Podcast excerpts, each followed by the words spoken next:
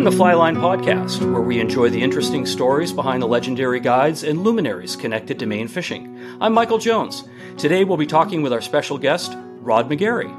Rod McGarry is a fly fishing luminary and a household name in the Maine fly casting community.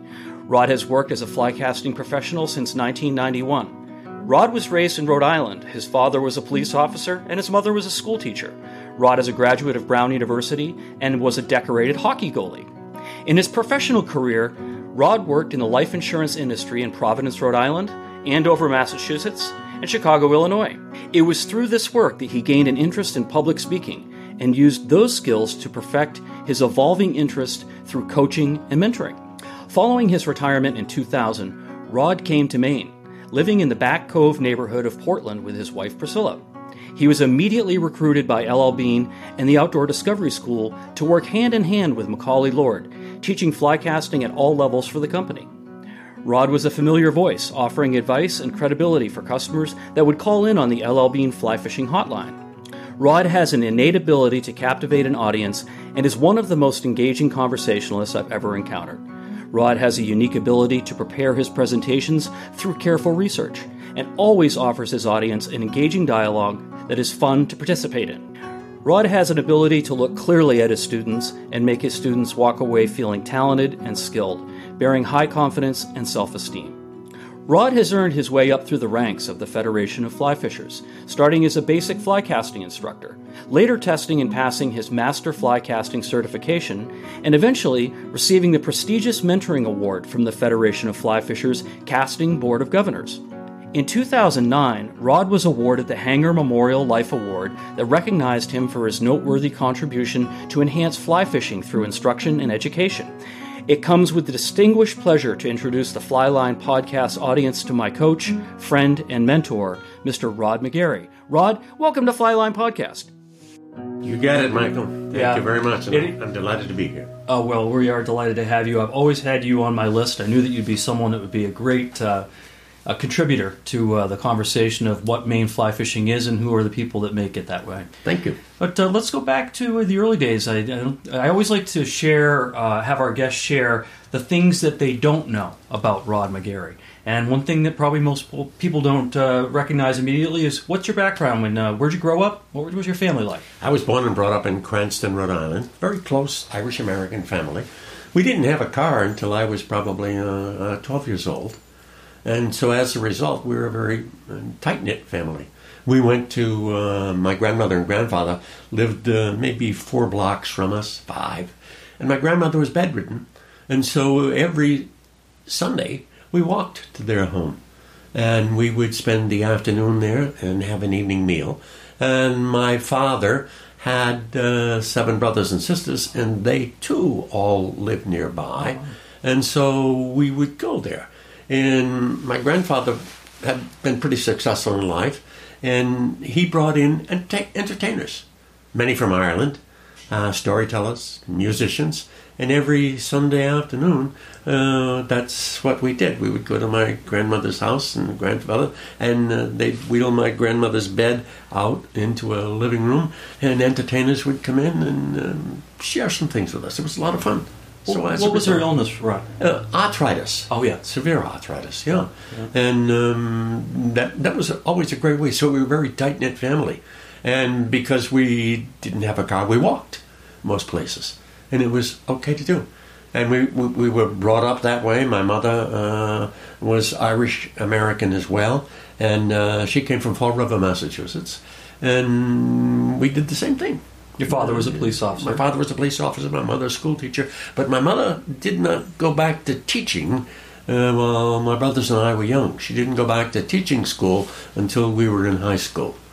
She was an elementary school teacher, taught first grade, and but she stopped teaching when we were born. Uh, I had two brothers, an older brother and a younger brother, and one my older brother was three years older, my younger brother a year and a half younger than me, and so that my mother had us all at home when we were in elementary school. What a gift. Yeah, it was a great thing to do. Yeah, my mother raised my brother and I, and I'll always, I mean, we turned out to be better people as a result. I think so. Yeah. Yeah. it really worked well. Yeah. So, Bridgton Academy? Yeah, I came to Bridgton Academy because uh, I did not do that well in high school. Oh, okay. Um, the, uh, lots of reasons why I was interested in other things and not that academic. And when I went to apply to colleges, I found out that I couldn't get into the colleges that I wanted to go to. And um, I really wanted to um, go to a good college, so I came to Bridgton Academy in North Bridgton, Maine in 1956 and uh, got everything I wanted out of it. It was a grand school, wonderful education, great academic program, uh, very strong sports program. Really, really good. I played football, hockey, and track. And uh, our hockey team was uh, superb. I, I, think when two, three, four of us were captains in college uh, when we eventually went to college. That, that was really something. And I really enjoyed it. Great school. We got a lot out of it. And for the uh, for the audience, Bridgton Academy is kind of unique, where it's not a four year program; it's a one year program. That's correct, but it was a four year program when I went there. It was. So yeah, tell it us was a four year that. program, Okay. so it, it, it, it was a four year program. There were very few people that were freshmen, sophomores, juniors, and seniors, and there was a uh, probably a third of them were were, were freshmen, sophomore, uh, juniors, and seniors, and the rest, uh, uh, two thirds of them, were postgraduate, and they were the people who were like me. Didn't Yeah. get done what they should have got done Got be- before then and wanted to go to different schools and colleges and uh, as a result um, came there and we had a fantastic coach our, our hockey coach was an all-american in college at uh, michigan Yeah. and uh, john fabello was a great coach he developed great people and we really benefited from that Well, you you clearly benefited from it uh, because you got accepted at Brown University. I did. I did. I, I truth be known, I really wanted to go to Bowdoin um, because I loved Maine. Um, but Brown played Division One, and uh, I wanted to be a Division One player. And uh, so um, the schools I applied to for Division One were Brown, Boston College, uh, St. Lawrence, and Yale, and I, that's what I wanted to do. And you did. Yes, I did. Yes, I did. Yep. What did you study at Brown? English literature. Oh, I loved it. I, I, I love reading. Uh, I like uh, novels. I like poetry, and I majored in English literature, and I really enjoyed it. Benefited from it too. Yeah. Tell us, uh, tell the audience a little bit about your uh, your hockey in college. You, Ah. you were goalie. Yes, I Gardien de la Toine. I was a goaltender, and I loved it, and I really uh, was lucky to play. Uh, again, we had a fantastic coach, like John Fabella was my great coach at BA. Uh, Jim Fullerton was uh, our coach at Brown, and uh, Jim is inducted into the uh, U.S. Hockey Hall of Fame. His coaching, he had great skills, great technical advantages, and we played uh, some fantastic games. We we played against top-notch teams in the U.S. and in Canada and he was very much oriented toward uh, our playing them, and it, it, we really benefited from it. Uh, I was fortunate because you get to play against those kinds of teams. You do very well, and I was uh, lucky to make All Ivy, All New England, All East, uh, a couple of tournament All Star games, and a most valuable player in a couple of those games, and it was just a wonderful experience to have to play with people of that caliber. Did your Lucky. academic uh, endeavors improve for you once you got to college? Do you feel like you were starting to get on the right path? I mean, you said you didn't do as well in in high school, or did, did I didn't do as well in high school, and I, I didn't do as well as, as, a, as a freshman in Okay. college. Uh, Yeah. I was just average. Okay. But once uh, that you got to be a sophomore, junior, and senior, where you could direct your attention toward what you wanted to study as opposed to what you had to take, uh, I did well. I was a Dean's List student, and I, I really enjoyed it. And I benefited from that too because it helped me win a, uh graduate scholarship, uh, a Ford Foundation fellowship, uh, so that I studied for a master's degree after college. And um, that was just great, and it was all paid for by somebody else. Uh, so that was a good thing to have happen. That's I enjoyed that wonderful. So. Yeah. And then you uh, started getting into your professional career early on. Uh, yes, I did. Um, uh, uh, I wasn't sure that I wanted to be a teacher uh, or a, or a professor eventually, but that's what my academic work was intended to do. But but I left my graduate program early to become the executive secretary of the board of trustees of state colleges in Rhode Island. And I was the person who interacted for the board with the presidents of the, uh, the Rhode Island College of Education and the University of Rhode Island. And as a result, mm, got very embedded in the academic world and found out that it was fascinating, very interesting. But at the same time, I really loved the outdoor world. And there was a day that came at uh, Thanksgiving time when the schools were all closed. And I told the chairman of the board that, that, that, I would like to take a vacation. And he said, Well, you've already had one this year. And I said, But, you know, I'm, I want to go to Maine so I could go deer hunting. And he said, Well, no, you, you, you've had your vacation. And um, that was it. Yeah. But that day after Thanksgiving, um, when I left him a note on his desk, I found a book that he told me was really helpful to him when he was, you know, a young man getting started in his career. And I read the book, and it was about uh, how to be successful. And I thought to myself, boy, I'd like to do this. It was written by a man named Frank Bettger. And Bettger found his success because he got into the life insurance business. I know some people in the life insurance business. And um, when I get home that Friday night, I told Priscilla, I'm going to be late getting home because I'm reading a book. And she said, What do you mean you're reading a book? Bring the book home. There's nobody there. And I did. And I read the book again that weekend. So I read it twice in one weekend. And then on Monday, I started my search to find out how I could get into the life insurance business. And in Rhode Island, there were some people that were very good at it. And I was lucky enough to hitch on with uh, a half dozen of them in an agency, and I loved the work. So um, um, by the 7th of January, you know, following that Thanksgiving, I was in the life insurance business. And what is the life insurance business? The life insurance business was calling on people to help them establish a plan for financial security. And I liked that very much. Now, the fellows that I worked with were principally involved in working with businesses. They were helping them set up business programs for key men, for group insurance, for pension, qualified plans. And I liked that kind of approach. And so I said, I'm in. And I did. And I, and I loved it and I enjoyed it very, very much. And that's what got me going. In Providence, Rhode Island. Yes, I did. And then you went on to Andover, Mass? I did. I went to Andover, Mass to run a special unit up there so that I could get involved in the management of other people. Ah. I became a pretty good salesman, qualified for awards in the Million Dollar Roundtable, uh, which was a real earmark of success. And I wanted to do better. And I could attract some people, and I did recruit some people to the business and help them get going. But in order to really have that advantage, I had to go someplace where I could, instead of being specialized in, in pension and qualified plans and things like that, where I could do my general work. So I, I, I the New England Life uh, gave me an opportunity to work in a branch office in Andover, Mass, establish it, start from scratch. Just there was nothing there. Uh, rent the space and build an office there, and I did do that. And then I took an opportunity to come to Maine to work with the State Mutual Life to be the general agent for them. I had a partnership with Bill Daly in Portland, Maine, and was able to succeed him when he retired, and that's what brought me back to Maine. And I loved it. Really enjoyed it. So you're working in um, in life insurance, and you you start thinking about doing some consulting. Am I am I getting that right? That's correct. Uh, I, I, wanted to do that because I really enjoyed recruiting people to the business, helping them train and develop, and helping them get going in the business.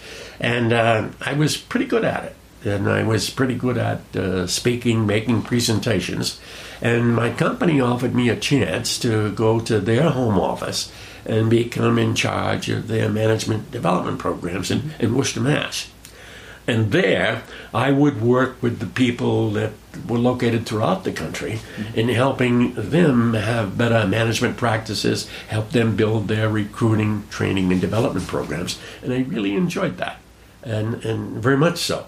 Um, it reached a point where I, I, I liked it so much that uh, I left it and went to be on my own just to be an independent contractor and just to work with all sorts of companies to help them promote uh, sales, marketing, and uh, public speaking. And I was a pretty good public speaker, so I just traveled and spoke for four years, I guess. And uh, then I got recruited back to the State Mutual Life by the man who became president. Uh, he'd left the Fidelity um, uh, Mutual Fund business uh, to come and head up that company. And he said, Why don't you come back and work with us and just work with our top salespeople and our top management people? So that I did. I worked with the top third of the general agents in the company and the top hundred people in sales, and um, traveled, worked with them, and helped them all be better lift them up a level, so to speak. And I, I really did Coaching. enjoy that. Coaching. That's it. That's a good word for it. Yep. Chi- Chicago? Chicago. Yeah. Uh, I, I, and, and I went to Chicago because we had a real fine organization there. Yeah. There were uh, 70 people in it, and the, the fellow was going to leave. And gosh, he'd recruited them all there, and they just thought, gosh, if he leaves and goes away, what happens to them? So they said, what could you do? So I went to Chicago. And my job there was to keep the 70 people that were there, to train and develop some more, and to find a successor to take over. So I spent five years in Chicago. And uh, then I, it didn't take me five years to do it, but they gave me five years to do it. I left after four years and, and, and came back to Maine. I retired early, so to speak. And I came to Maine uh, so I could go into the fishing business. Yeah. Isn't that something? It is I something. loved fly fishing. It was something I, I learned as a Boy Scout when I was in Rhode Island. Something I liked and practiced. Uh, tied flies, liked fishing, liked casting, liked helping other people get going in it. And as a result, uh, captivated by it. And I knew what a wonderful opportunity there was here in Maine to work with L.L. Bean uh, because I'd met some people who had done that and uh, got tied up with uh, Macauley Lord, who was a master fly casting instructor. I'd met Macauley through the Federation of Fly Fishers, where I'd done some program work with them, and I was a certified fly casting instructor. I uh, attained that level of. You, you had done a fair amount with the Federation even before you retired and came to Maine. Yes, I did. When I was in when I was in Chicago. How did you uh, get introduced to that? How did you how did your roads cross? You Good remember? story. Um, if you've ever been on the road and had to go someplace away from home uh, and do something uh, awkward, that's how I get started. I went to Chicago. Uh, I took a plane out of Portland, Maine at uh, 7 in the morning, landed in Chicago at 9, and told the people that there that I was there to take over. And they just looked at me and uh, I brought enough stuff to last me a month so I could stay in a hotel and tell them that's what I was going to do. Didn't know I was going to stay there for those four years that I stayed there. No. I just knew that my assignment then was to go there and keep it intact.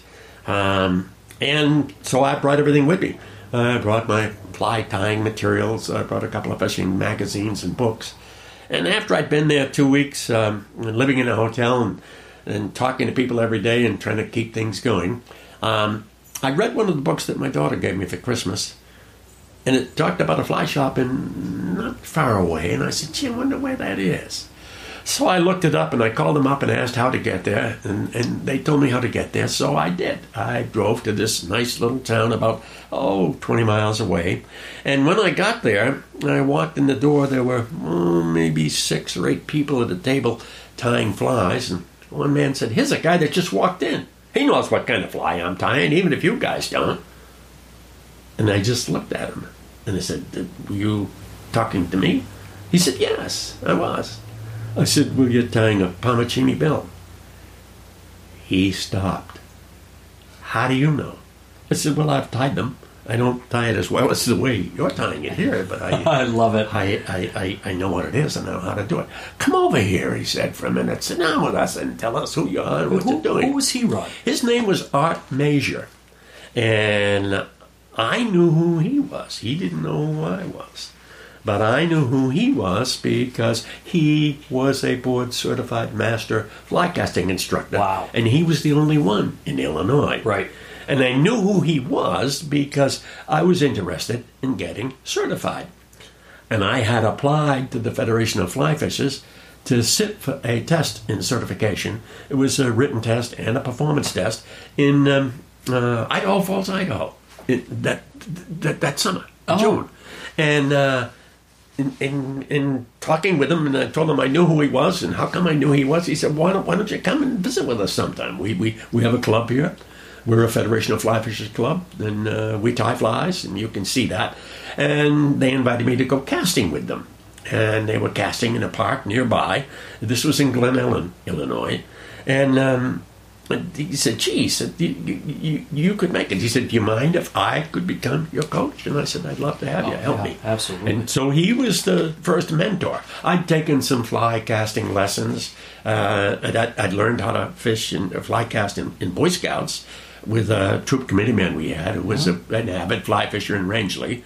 And I learned to tie some flies from another fellow I met in the Boy Scout camp, uh, Carl Richardson, because he showed me some great techniques and how to do it. And I was in. And so uh, I worked out with, with, with, with, the club, with Art Major and some others. And then I went to Idaho Falls, Idaho that summer and took my certification test. And uh, I, it was harder than any test I took in college or graduate school, I thought. Uh, gosh, uh, mm, I think only a third of us passed the written exam. Yeah. And then we had to do a performance exam, which we had to, and it took about, uh, there were about uh, 20 or 30 items we had to demonstrate and, and answer some questions. And uh, it was a very difficult test. And only half of us passed that. So that was an accomplishment.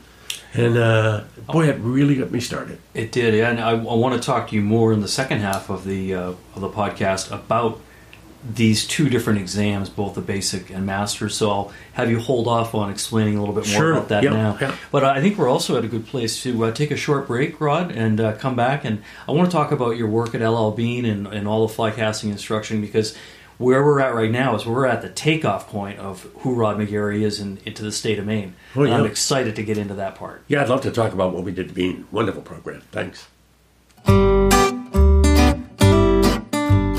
This Flyline flashback focuses on Leon Leonwood Bean. Leon Bean was born in the town of Greenwood, Maine on October 13, 1872. At 19, he attended a year long business course at Kents Hill School, paying his way by selling soap. In his outdoor activities, his boots would become soaked with water, so he set out to resolve this inconvenience and developed plans for a waterproof boot, which was a combination of lightweight leather for the upper part and rubber on the bottom. Of the first 100 pair of boots that were introduced, 90% failed and the original design was scrapped. He took out a loan in the amount of $400 and set off to Boston, where he offered the United States Rubber Company the remainder of his loan to produce a better quality boot for him. With better quality boots available, Bean set up a boot shop in his brother's basement in Freeport, Maine.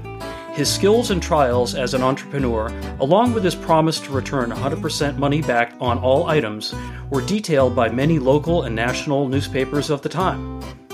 By 1917, he had sold enough of his boots to buy a dedicated building for his shop on the main street of Freeport. In 1918, Bean realized the importance of patenting his invention. As the patent was granted, he moved on to inventing and improving more outdoor equipment and expanding his store to what LL Bean is today. The company began as a one room operation selling a single product, the Maine hunting shoe, also known as duck boots and later as bean boots, and mainly sold them to hunters. By 1912, he was selling the bean boot through a four page mail order catalog, and the boots remain a staple of the company's outdoor image.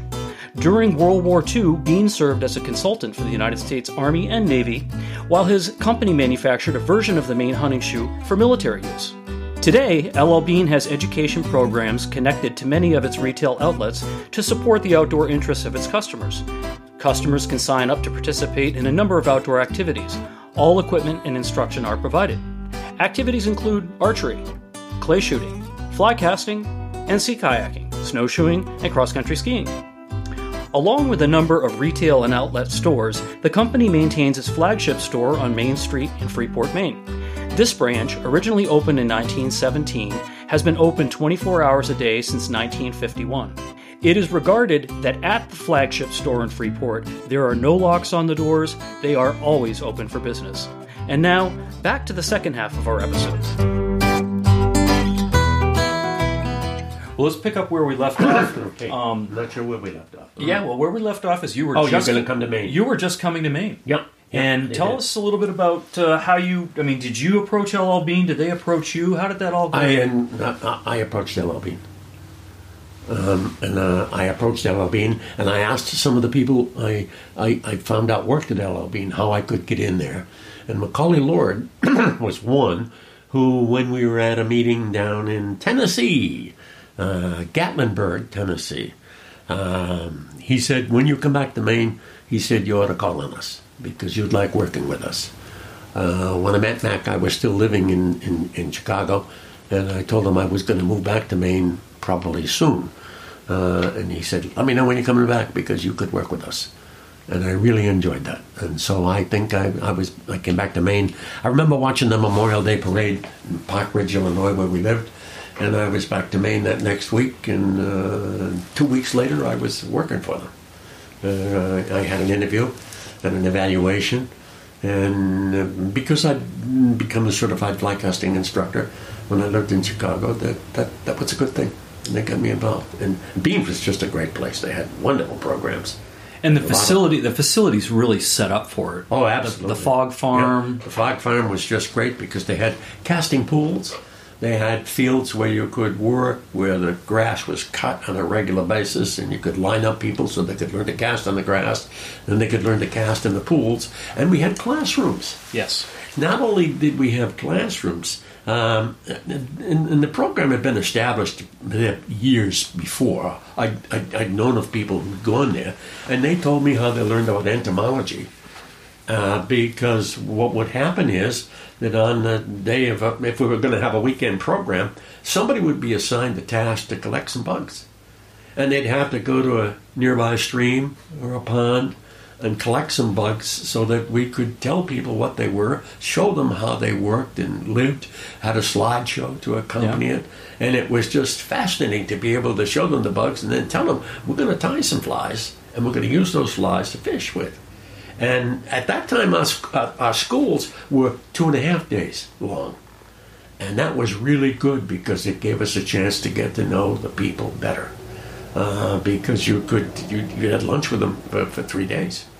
And So- it was just a fun thing to do. So this was uh, for the audience. This is if you wanted to learn how to fly fish, you could commission LL Bean's Outdoor Discovery School, and you would go there uh, for a couple of days Yep. and learn about fly casting, uh, probably knots. Yeah. Tell us more. We had we we had a whole program that involved uh, knots, lines. We would show people what the rod was, what the line was, what the reel was, how they worked, and help demonstrate what they were. We'd show them different sizes, and all culminating toward what we were going to have them use. And we introduced them to six weight, weight forward rods and lines with a seven and a half foot leader. And we would have them working out with those. Yep. And they would learn how they worked before we even tied a fly on. But when we get when we would usually fish on Sunday in the afternoon, we had a pond. But before we fished the pond, we used to take them to a nearby river down in Yarmouth. And we'd show them we would show them how to fish down there. And then we would give them the opportunity to fish down there. We didn't put them in the water, but we would let them fish from the shore. We would be fishing in the water and show them how we do it. Then we would, when we stocked our own pond, we'd take them to our pond so that they could walk around on the shore. They never really got wet. And we would go around with them to help them. Uh, in those days, we might have had 30 people in the class, and we would have six instructors because we worked on a ratio of five to one. And that really worked out very, very well.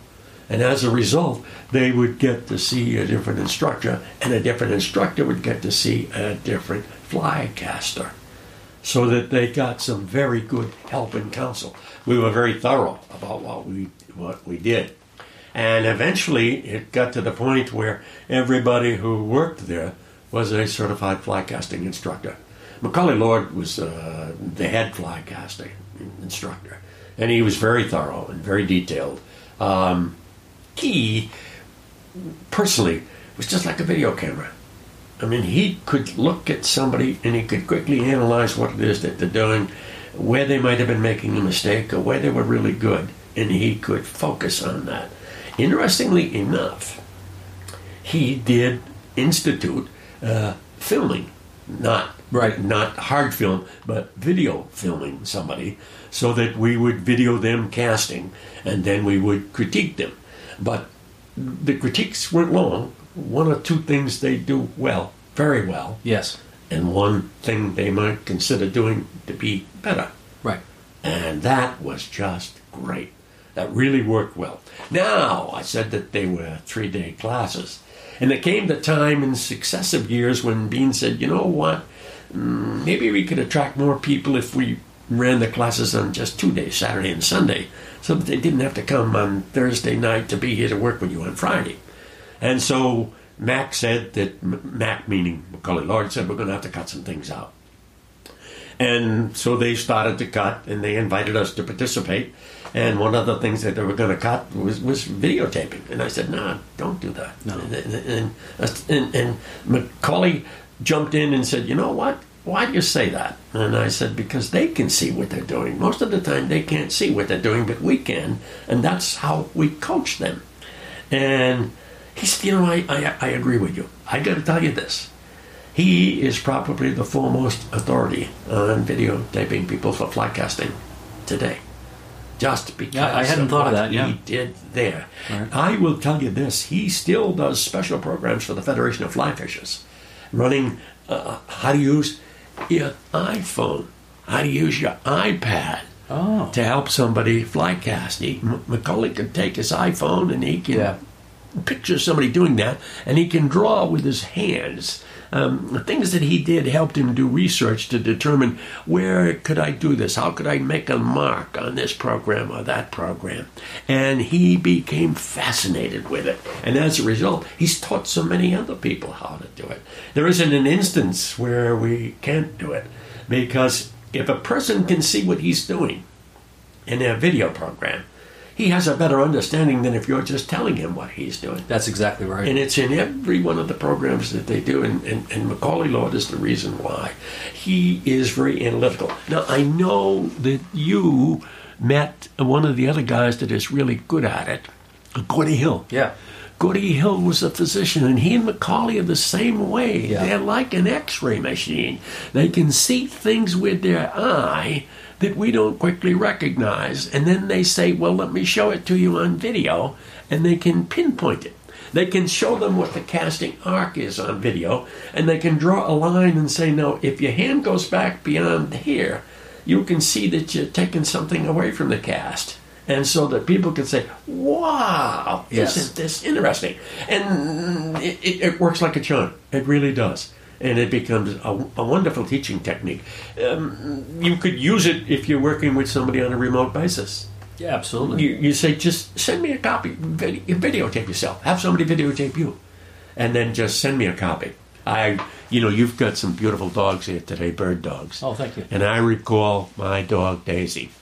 And I was asking Priscilla, my wife, to videotape me when I was getting ready for a master's exam.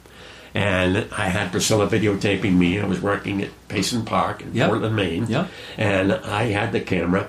And every time that I would say to Priscilla, now videotape me, we'd have the dog with us, and the dog would start to run away. And as Priscilla turned to shout at the dog, she'd turn with the camera. And I wouldn't get a good shot. Excuse me. And, and, and what's interesting is that all of a sudden you say, well, wasn't that unique? Because I said, now, wait a minute. You know, you could just watch my back cast if you'll do that. If you'll just turn there, and I can only see the back cast. And that way, I could see my back cast. She could just videotape my forward cast. Then she could come up close to me or stand further away, and you get to see a lot. Remember how much you liked Gordy Hill? Yeah. Gordy was my lead examiner when I got my master designation down in Florida. And there were some others there who were observing, and that was always fascinating. I, I didn't mind being observed.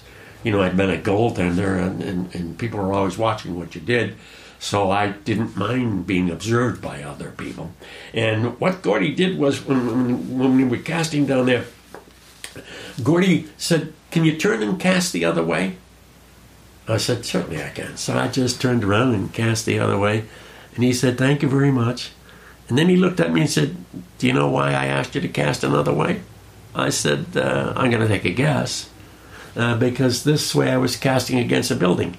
And you could probably see my rod stops as they were uh, in, against that building.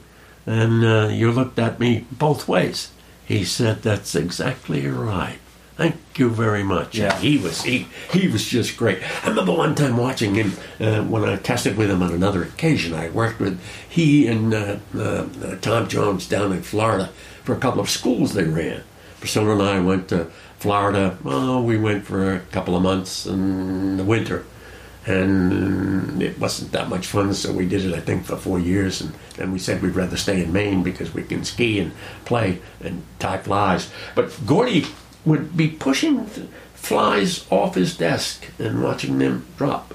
and timing them. How long did it take to Oh, yeah. drop? And then he'd push it off the top of a ladder. Yeah. And he was a technician. And Macauley is the same kind of technician. Exactly. Those two were, were like X-ray physicians. So- fantastic. For the listening audience, Gordy Hill is, as Rod described, he's a physician from um, uh, Florida who is, I would regard him to be the same ilk as what Albert Einstein is to science, Gordy Hill is to fly casting in terms of understanding it, right? Yes, he did. Defining Yes, it. he did. Yes, he and did. what Yeah. Rod was just talking about of uh, sliding flies, he was doing that for a reason.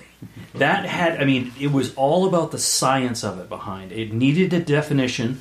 The definition needed to be accurate, right? Yes, it absolutely did. And Yeah. I was engaged with Gordy Hill for probably six years with his.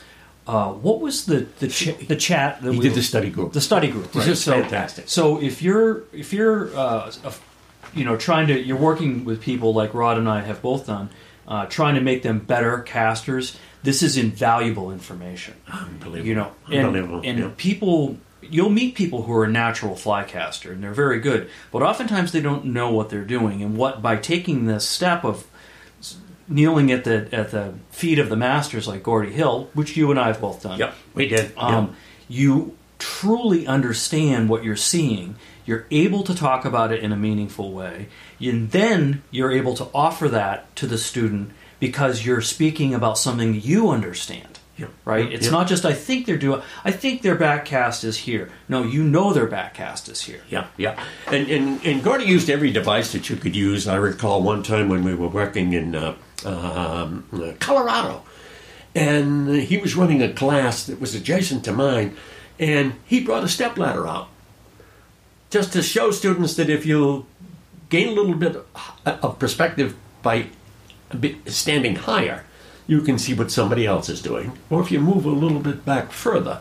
And what he was doing, he was trying to help them find better ways that they could see what it is that somebody else is doing. And he was a great practitioner of that. That's the same thing that Mac did with the video.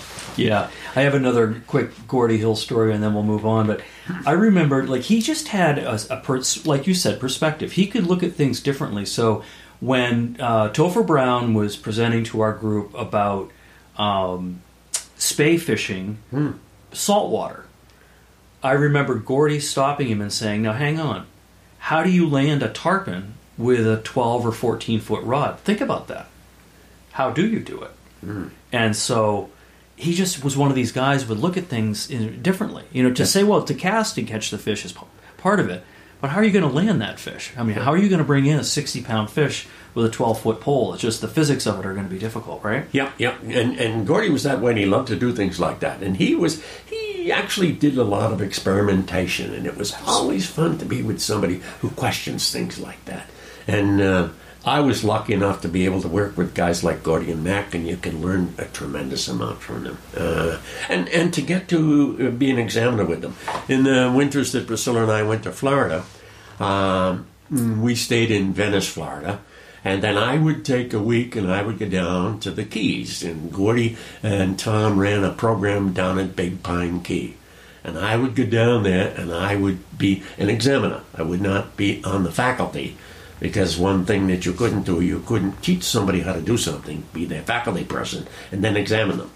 So I would go down there and I would examine for them uh, to have people complete the test, both their certified casting instructor and their master casting Let, instructor. let's talk about that. Yeah. Let's define the difference between the two, Rod, because when when I took the basic class, there's nothing basic about this class. No, there isn't. No, no, no. But I, I think I, hopefully I said earlier that when I took my first in Idaho Falls, Idaho, I thought it was more difficult than anything I'd taken in college or graduate school Exactly. because you you were being judged by two or three different people on what happened mechanically.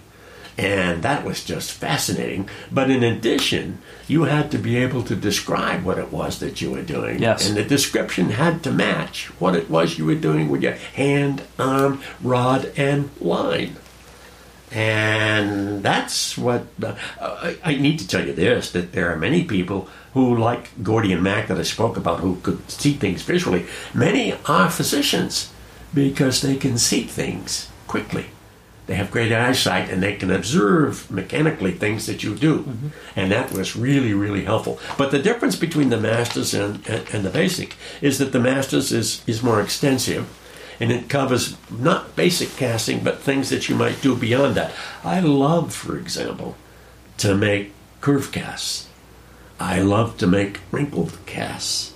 I think they're so much more fun because we learn that the fly is going to behave differently in the water depending on how you make it land and how you either incorporate the line or do not incorporate the line in water or on the water.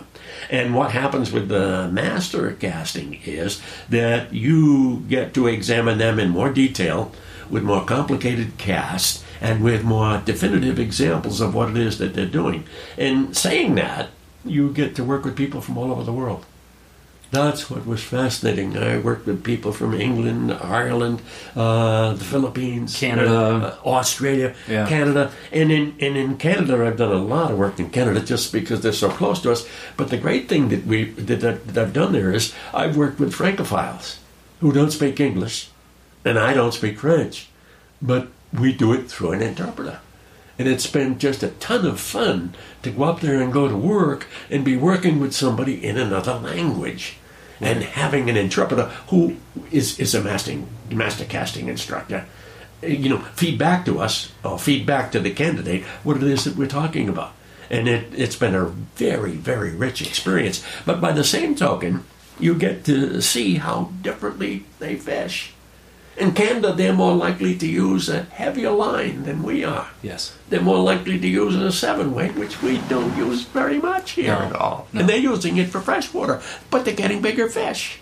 They are. And they're having a bigger fight with them. And isn't that interesting? And yet, when you go down south, as you found out, that when they're talking about what they're using for tarpon, that's entirely different. Entirely. You can't believe the weight of the lines down there and how they're doing it. And when you get to talk to the people from England who might be using four weights, you say, my goodness, isn't that even entirely different? But the great thing is that, that through the Federation of Fly Fishers and through the work that we did, um, we've got to meet everybody that ever wrote a book or runs a website or yeah. something like that and, and, get to see them. Um, and w- when you leave your basic casting and go to master casting, uh, before you can be one of those people who judges other people's casting and certifies them or not certifies them. You have to work with a master caster. I was lucky enough to get to work with Simon Gawesworth. Of course. Because he was such a good caster. And I was lucky enough to have been a student of his in previous programs. So, yeah. for the audience, Simon Gawesworth is uh, from England. Uh, he was a championship and probably recognized as uh, the finest two handed and spey caster. Um, and I've also met him, and he's a gentleman. Uh, he's brilliant. He works for Rio Fly Lines. That's correct. And he uh, he's a, he's a friend of, of a lot of people in the industry. Yeah. Um, the thing I want to talk about, uh, just touch on real quick, Rod, which I think was a departure. I never achieved a master's level certification, but I'd done the basic. But I studied for the master's for years and years, and you were a big part of that as well. And the thing that I enjoyed the most out of studying for it was how much you learned about tippet diameter, tackle, fly lines. You have to understand what a spring creek is versus a tailwater versus uh, a freestone. The things that you don't think about that just come up in conversation, you have to define these as a master, right? Yes, you do. Yes, you do. You, you do. T- take a conversation. It takes cash, not C A S H, but K A S H. Knowledge, knowledge, K. Attitude, A. Skills, S. And H. Habits. And the interesting thing is that when you do that, all of a sudden it's totally different because you have to spend a good deal more time reading, observing, and practicing.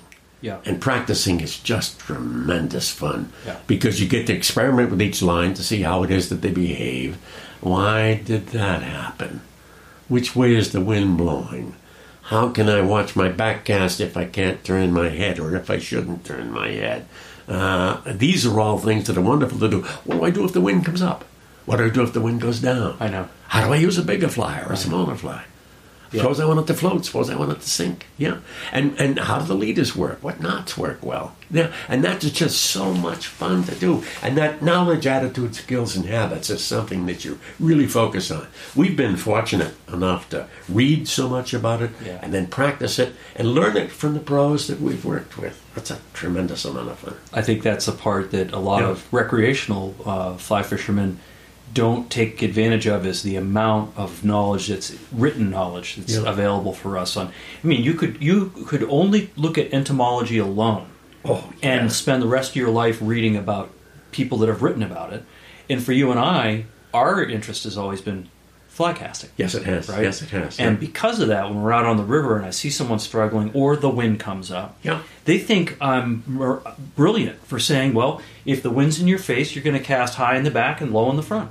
And conversely, if the wind's at your back, you're going to cast low on the back, right? Yes, isn't it funny? So, but they, well, they, you don't think about it, but that's the solution to the problem. Yep. And go ahead. That's just fan. I remember one time that I had a, I was doing a private lesson for LL Bean, and I had a client come down from uh, South Paris, Maine, and he really wanted to fish in smaller brooks, and he said, "But that you know, I, I can't cast that far. There's just too much." And I asked him to tell me more about where he was fishing and what the brooks were like. So I got some lines, and we made laid the lines out on the grass so they were just as thick as the brook. And I said, it's as wide as the brook. And I said, so you're worried about getting caught in a back cast? Well, why don't you do this? You know, let me show you a curve cast and how it will work. And he said, "What do you mean?" And I said, "Well, if I just, you know, take my uh, just this cast this way and just snap it like that, just turn my wrist a little tad, why that line will just float up to the right. And if I turn it the other way, it'll float down to the left. Let me try that." And he tried one to the right and one to the left, and he started to reel his line in. He, I said, "W- w- "What are you doing?" He said, "I'm getting ready to go home. That's all I wanted to know." Oh, yeah, right? I said, "Dude, that may be what you wanted to know, but uh, let's practice it a little bit more because it, it, it isn't easy, but it's something that you learn to do. You did. And it was tra- teaching is so much fun. Can I share a story? Yeah. So I was uh, I was in Chile, and uh, we had stopped to take lunch. I was being guided actually on a trip, which was really fun. And uh, the guy said, "Well, if you want to fish, go ahead." And so the guy I was with was casting out into the water, into the river, but there was a tributary coming in, and I decided to just walk up. And like you described, little tiny brook, not even as wide as the room you and I are sitting in. And I look, and there is about a you know 18 or 20 inch brown trout, but no room to cast. So mm-hmm. I think back on the Gary Borger presentation book of the bow and arrow cast. Fantastic. So I grab my beetle and I load. I get the rod loaded, which is to say it's bent. I'm holding the fly in my left hand, making sure I don't have the barb hook in my finger, and I release it. And that itself, the bow and arrow cast, shoots the beetle out into the little pool where I'm standing next to, lands, and what happens? Yeah. Fish grabbed it. Grabbed Ah, it. That, yeah. Isn't that something? And Yeah. and you know that was a solution to a problem that somebody else came up with. I'm not a smart guy. I just study what other smart people have taught me. Yeah, but what you just demonstrated is that, that the secret is that the line will always go follow the tip of the rod. Every time. And since you pulled it back a little bit and that, that rod bent a little bit, that's what's going to give it the action to pull that line right out there, and it works like a charm. Isn't that funny? It's Uh, great. It's Such a small thing, yeah. But fun. I mean, if if you don't read these books uh, and study it, you don't really open it up, you know, for yourself. And I know you've done a tremendous. What's your books? You, you must have an uh, expansive library, Rod. Too many. Because, you know, um, Last at count? an older age, no, I know how many I have. I have 357.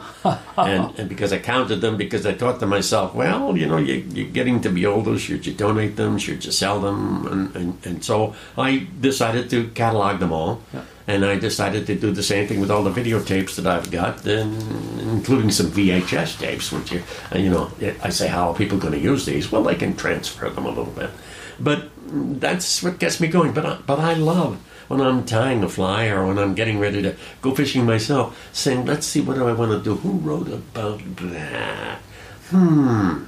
Was it Kite or was it Hafley?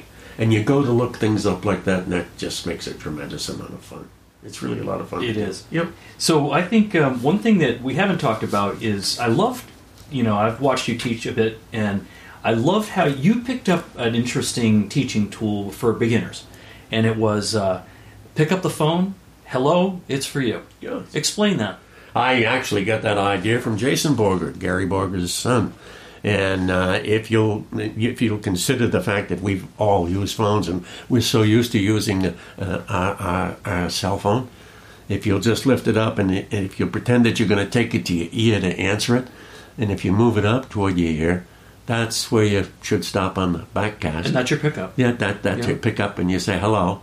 But then there's a person standing right there, and you say it's for you. And if they're just two feet away from you, you go to hand it for them, and your arm is already in the position where it should be when you stop the cast on that forward cast. When you stop the rod on that forward cast, and that helps people see where they should be, because it's it, it it's a learned skill.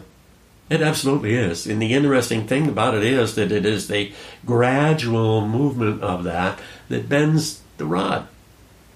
And that rod line follows the tip of the rod as it is bending, and that's what really makes it work. Yeah. And the more that you can do that precisely so that that line moves in a straight line, like I can see the picture on the wall behind you, Yes. that's just beautiful. Thank you. The more that you can move it so that that rod tip moves in a straight line path, the more likely it is that you'll have the narrow loop that you want to deliver the fly more precisely, more effectively. Yeah. That loop, it's more narrow, it'll cut through the wind, it'll have enough energy to deliver the fly and let that line straighten out so that you can just let it go right down. And- There's a connection. There is, and I think it, just for the audience too to understand the, the big difference between why why are we talking about fly casting, right? Well, the big difference between fly casting and spin fishing or spin casting is the lure has weight with a spinning rod, and the line has none. Whereas with fly casting, it's very often that the fly has very or no weight, and it's the line's weight that is carrying it. So what Rod and I are talking about is this delicate dance of keeping this weighted line in the air in two directions, back cast and the forward cast. And it's just mesmerizing to watch. Don't you agree? You bet it is because it, you bet it is because the fly is just like an insect that's just made out of some feathers and feathers and some thread and a little tiny hook. Doesn't weigh very much at all, but the line has weight, and your movement of that line is what helps the fly get delivered like it looks like something natural that's landing on the water. And that's what makes it so much fun because uh, first you have to say, well, what are they eating?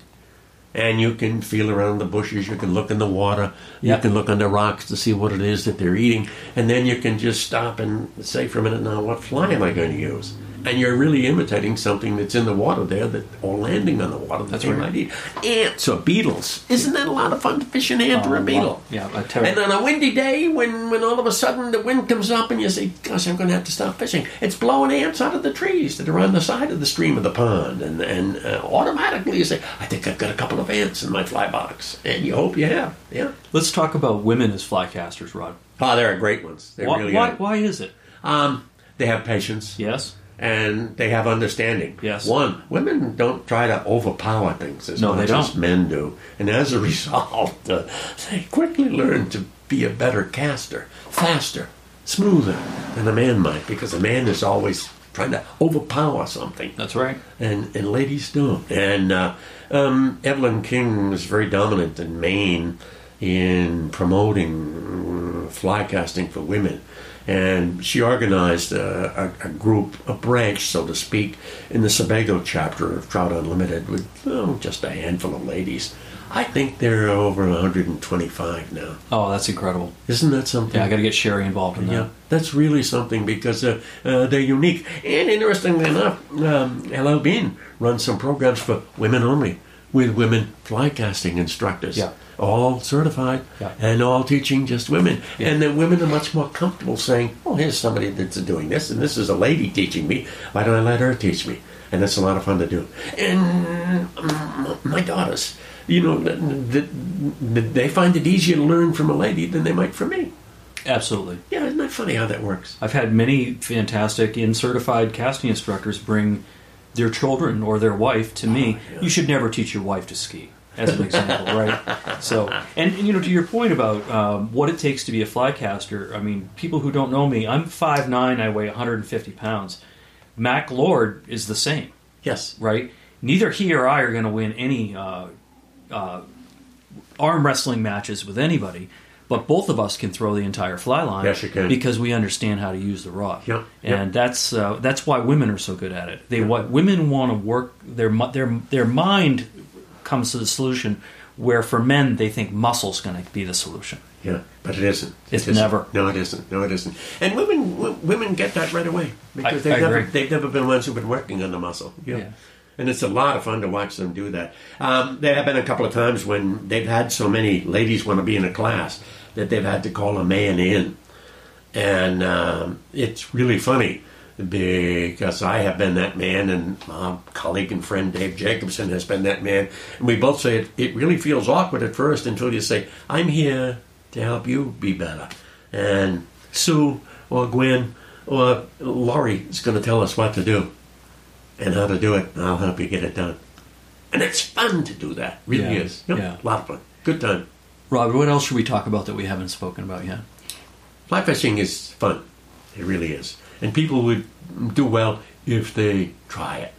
Because it slows things down, it's easy to do, it's relatively easy to understand, and it's tremendous amount of fun. The other the other thing is that the fishing is as much fun as it is is the observation. It's quiet, peaceful, not a lot of people around. You can peek and you can poke and you can observe. And it's very relaxing. Very relaxing. It's a life sport. Absolutely, yeah. Yeah, I'm 85, still doing it. Exactly. And I love doing it. Yeah. I wanted to go, I wanted to, I thought about casting yesterday afternoon. Yeah. Yeah, just because uh, all of a sudden the sun was out, got a little warm, but it also got quite windy. And I said, no, I think I'll finish walking the dog. Can you cast right where you live, Rod? Yes, I can. Yeah. So do you keep a rod strung up most of the time? Oh yeah, Yeah, I do Uh, too. mean, it's an easy thing to do. Yeah. Uh, my wife Priscilla is a very uh, patient lady and, and very competent. But I've kept a garage strung. I mean, a rod strung in our garage for sixty years. right. Because if I'm out at the car and we're getting ready to go someplace and she isn't quite out at the car, I can take the rod out of the garage and I can make a half a dozen casts on the lawn, waiting for her to come out, and then put it right back in the garage. Yeah, when I was Fun. when I was working, uh, you know, with basic casting certification, thinking about getting my master's, I would spend hours and hours and hours on a. I'm not talking about fishing. I'm talking about standing on a lawn fly casting because it's fun. Absolutely is. Absolutely is. I Uh, enjoy it. I still love doing it. Yeah. Yep. And our friend Bob Dion and I, uh, we just were we were like buddies. You know, we go out together. And say, hey, try this. Hey, hey, try that. You know, give us a challenge and Yep. you know, do this, do that. It's fun. And I Put little targets out. put little targets out. Lot- get, lot of fun to get do. the hula Yeah. hoops out on the lawn. try to hit the target, and. A lot of fun. Rod, it's been a pleasure to have you on the uh, the podcast. I know we could again go on forever. I say that a lot to a lot of people, but we've had a lot of experiences together, and I really, I again, I, I want to thank you for everything that you've brought to my life. Um, in my career, because you've taught me a lot, especially in the fly casting. Well, we'll have some more. We will. We have. We've got lots of time to do it, and uh, we're going to do it. That sounds great. Thanks again, Thank you, Rod. Mike. That brings us to the end of this episode. Thank you for joining us for this intimate discussion, and thank you for listening to Flyline Podcast. A new Flyline Podcast episode will be released every two weeks on Tuesdays, so be sure to come back to meet our next famous guest. Until then, this is Michael Jones. Flyline Podcast is a product of Riverside FM.